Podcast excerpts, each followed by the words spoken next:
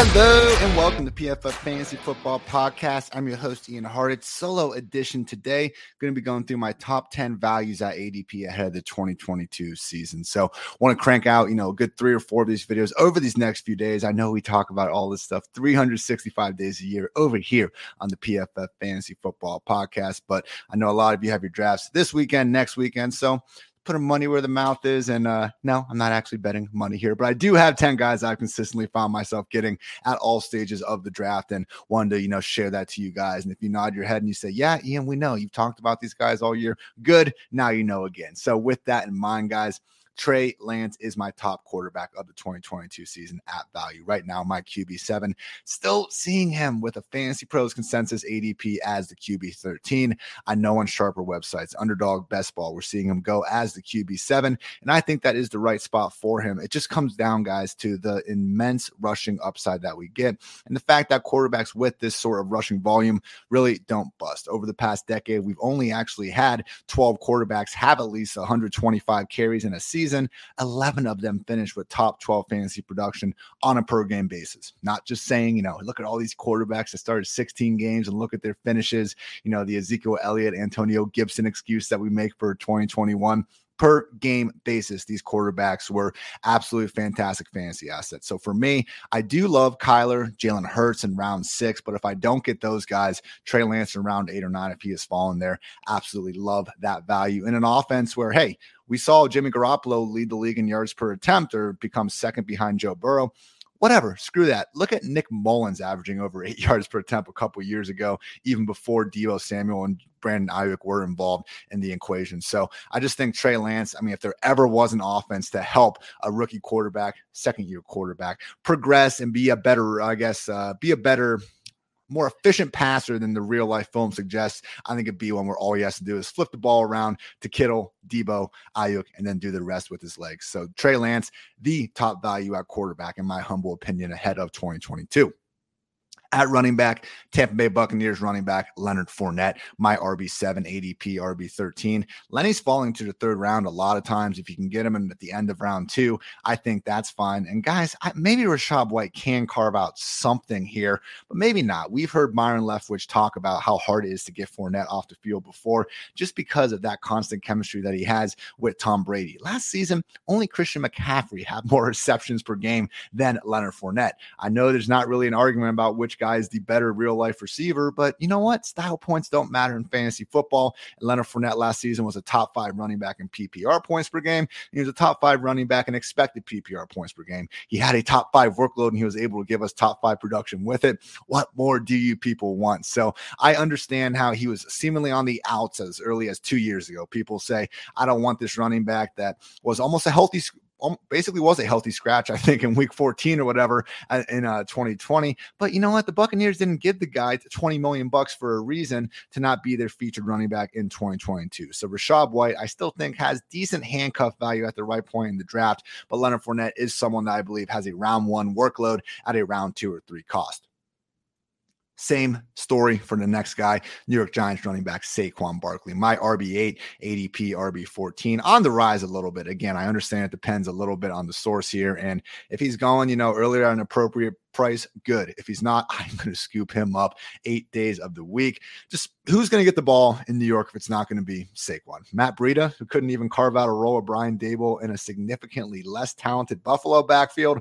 I don't think so. Saquon Barkley, someone that we know has legit overall RB1 upside. And yeah, he wasn't good last year. He averaged 3.7 yards per carry, same amount that Alvin Kamara and James Conner averaged, and we just don't seem to hold that quite as against them. So I've heard the Saquon quotes. The guy seems to really be playing with a chip on his shoulder. That's all fine and dandy, but ultimately I am in on Saquon Barkley because there's only so many running backs that are the true number one workhorse running back in their backfield that could honestly flirt with 400 combined carries and targets with good health. Saquon Barkley is one of those players. He doesn't even need to be good in order to return RB1 production with that sort of workload. Just look at what Najee Harris was able to do last season. Jacksonville Jaguars running back Travis Etienne, my RB 17 going off the board is the RB 21. James Robinson, someone that just the more and more reports we get, yes, he was able to get off the pup list far earlier than expected, but already hearing that he could be very limited to start the season and Etienne could be leaned on as the overall RB1. That's our best case scenario. Don't worry about the Deebo Samuel role, guys. The Christian McCaffrey role could be on the table here if James Robinson, in fact, is just not able to kind of have his usual role in the offense. If he does, I suddenly think that we could see Etienne become the AFC version of D'Andre Swift, an explosive pass catching running back in an offense that's going to be playing from behind a lot and accordingly going to feature him ahead of the early down complement. In this case, James Robinson in Detroit, obviously Jamaal Williams. So Travis Etienne going round three, round four, even sometimes in these other drafts. Like he is one of the reasons why I'm so willing to start drafts with one or two running backs in the first four rounds. You don't see explosive pass catching running backs like Etienne readily available. And again, round four sometimes take advantage of it while you still can. Moving on to wide receiver, Los Angeles Chargers wide receiver Mike Williams. This is one of the biggest discrepancies I've seen from the best ball, the sharper websites, and then go ahead and looking at the ADP in redraft leagues. He's my wide receiver 13, which honestly, I've seen him right around that spot for months over at underdog, but ADP wide receiver 18, looking at the more consensus ranks. So I think Allen and Mike Williams is a great question. I have them right next to each other. I would take Keenan ahead of Mike, but you don't even have to these days. I mean, Mike Williams, the way he's falling down the board. You can actually start getting him sometimes in round five after you've already gotten a couple great running backs and a great wide receiver. Hell, maybe even a tight end. I don't know. You already gotten those guys on your squad for Mike Williams to still be there. A $20 million receiver playing as the clear cut Worst case number two, best case number one pass game option for Justin Herbert. What are we missing? I don't know. I'm all the way back in on Mike Williams. Yeah, take away all his good games last year and he had bad numbers. Like, do we understand how ridiculous that is? So for me, Mike Williams, man, guys like Deebo Samuel, AJ Brown, I have them ranked ahead of Mike Williams, but I don't think, you know, taking them two rounds ahead of him uh, is warranted. So again, early rounds, I just love loading up on some of these workhorse running backs and even someone like Kyle Pitts, because I think the range at wide receiver too, once you get to someone like Mike Williams, Michael Pittman, go all the way down to guys like Allen Robinson, you know, Brandin Cooks, Amon-Ra St. Brown, Rashod Bateman. I think you could literally flip that kind of wide receiver two to the high end wide receiver receiver three tier, flip it around and it wouldn't be the most egregious thing ever. So, yeah, we all have our guys ranked appropriately. But again, getting some of those workhorse running backs early and then allowing yourself to just take the still very talented upside wide receiver twos that just happened to fall and are now going against gross running backs, that's been my preferred strategy all off season long. Love Washington Commanders wide receiver Terry McLaurin, my wide receiver 15 ADP finally all the way up to wide receiver 16 status. So the quarterbacks that McLaurin has had the privilege of playing with in his early career, Alex Smith, Ryan Fitzpatrick, Dwayne Haskins, Colt McCoy, Case Keenum, Kyle Allen, Taylor Heinicke, and Garrett Gilbert.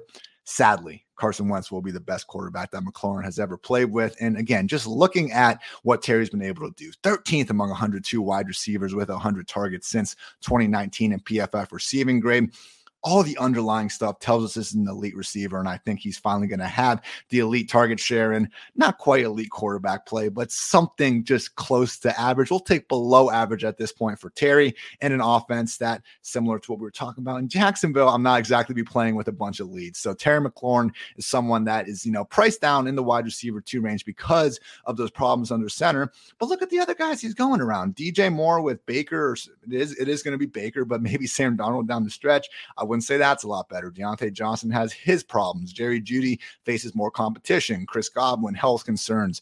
Um, Michael Pittman Jr., yeah, Matt Ryan's superior. And I have Michael Pittman one spot ahead of Terry. But again, being able to get someone like a Terry McLaurin, like a Mike Williams, like a Jerry Jeudy, just accept that these guys are all priced are all pretty close talents and don't feel the need to reach on one when we have a larger drop off at running back happening in that early round range.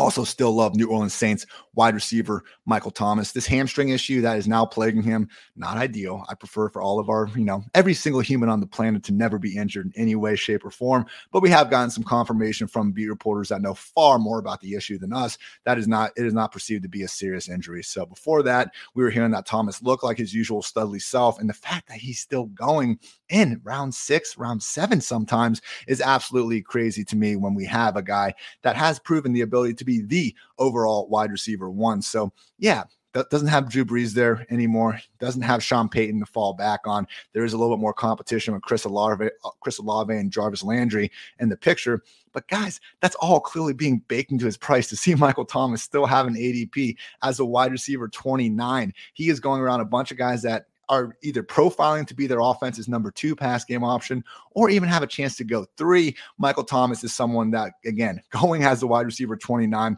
The second we see it with our own eyes, that he's out there in week one, getting his usual snaps, being his usual self, he's someone that I think just more than any wide receiver going around six or seven, we could see just absolutely skyrocket up the ranks within a matter of literally one week. Wide receiver Rashod Bateman with the Baltimore Ravens, my wide receiver 29, seeing the ADP wide receiver 33. Maybe it's the Isaiah Likely hype. Maybe it's just people getting afraid off of Lamar Jackson. But guys, I know Baltimore wants to talk about running like it's 2019 all over again. I'm not sure what running backs though. Is it really responsible to be feeding the ball to guys like Mike Davis, Justice Hill, if J.K. Dobbins and Gus Edwards are not good to go early? I don't think so. I think we could see a situation where Lamar is forced to throw the ball more, and that's going to be great news for Mark Andrews and Rashod Bateman. So Bateman's someone that clearly Baltimore felt comfortable enough with you know, being their number one by trading away Marquise Brown. Unfortunately, he was injured for all of last season. But once you dig underneath the hood a little bit, you look at things like reception perception from ace in the industry, Matt Harmon, you see why so many are in on Rashod Bateman. So again, to have someone that profiles as the clear cut number one wide receiver on their team and could breeze past 120 targets, similar to what Hollywood Brown did last year, I think Rashod Bateman is being priced far closer to his floor than ceiling, as is Atlanta Falcons wide receiver Drake London. Not ideal. He's been hurt, guys. He's not dead. In fact, we got good freaking news that he's going to be back there by week one, seemingly no limitations. So, Drake London, someone that once again is being priced as a wide receiver four at this point, but I think we're only a week or two away from seeing the sort of target share that's likely to come his way. That's going to absolutely boom him up the ranks. So, London, slightly more expensive than Jalen Waddle was this time last year, but honestly, it's one of these things where when you see a top 10 pick being priced almost outside the top 40 wide receivers. You don't need to put much more thought into it. Go ahead and get that guy on your team. There's just too much upside there. Also, love, love, love Arizona Cardinals wide receiver Rondale Moore, my wide receiver 48, ADP wide receiver 59 from March to June to July to August. Cliff Kingsbury, same drumbeat. Rondale Moore is going to be the starting slot receiver now that Christian Kirk is out of town. And honestly, who's going to take the Chase Edmonds design targets? Darrel Williams, who's a rumor cut candidate. You know, Benjamin, who hasn't been able to find the field. Keaontay Ingram huh, I think it could be Rondale freaking Moore, who we already saw the Cardinals get plenty creative with using in the backfield. So I have like taking a chance on DeAndre Hopkins in round round seven, usually in some of these drafts. The easiest way a lot of times to get through the DeAndre Hopkins suspension is to go ahead and literally four to five rounds later draft Rondale Moore. So I think where he's going, wide receiver 59. I even think I saw it uh, low, or lower than that earlier today where he's going, guys, even if we only get six really good weeks out of him, that's not bad when you start looking at the other guys uh, going around Rondale Moore. So I really think his best case scenario is triple digit targets with 20 to 25 rush attempts. And his worst case is still going to be a guy that you can feel good about in the first six weeks of the season that is going to wrap up my top 10 values against ADP. Just to relist them real quick in case you guys weren't paying full attention, but I appreciate you anyway. Quarterback Trey Lance, running back Leonard Fournette, running back Saquon Barkley, running back Travis Etienne, wide receiver Mike Williams, Terry McLaurin, Michael Thomas, Rashod Bateman, Drake London, and Ron Dale Moore. So Guys, top values. I'll be back with top fades, top sleepers, and just have my 10 general strategy tips for fantasy drafts of all shapes and sizes ahead of 2022. Want to thank you guys for checking out another edition of the PFF Fantasy Football Podcast and invite you to check out the PFF Plus Draft Guide, where we actually have all this information in my ranks, Dwain McFarland, Nathan Jahnke, Kevin Cole, the whole fantasy crews, updated ranks, updated analysis, everything you could ask for. Your one stop shop for the most predictive fantasy analysis out there on the market. So thanks again for tuning in. Until next time, take care, everybody.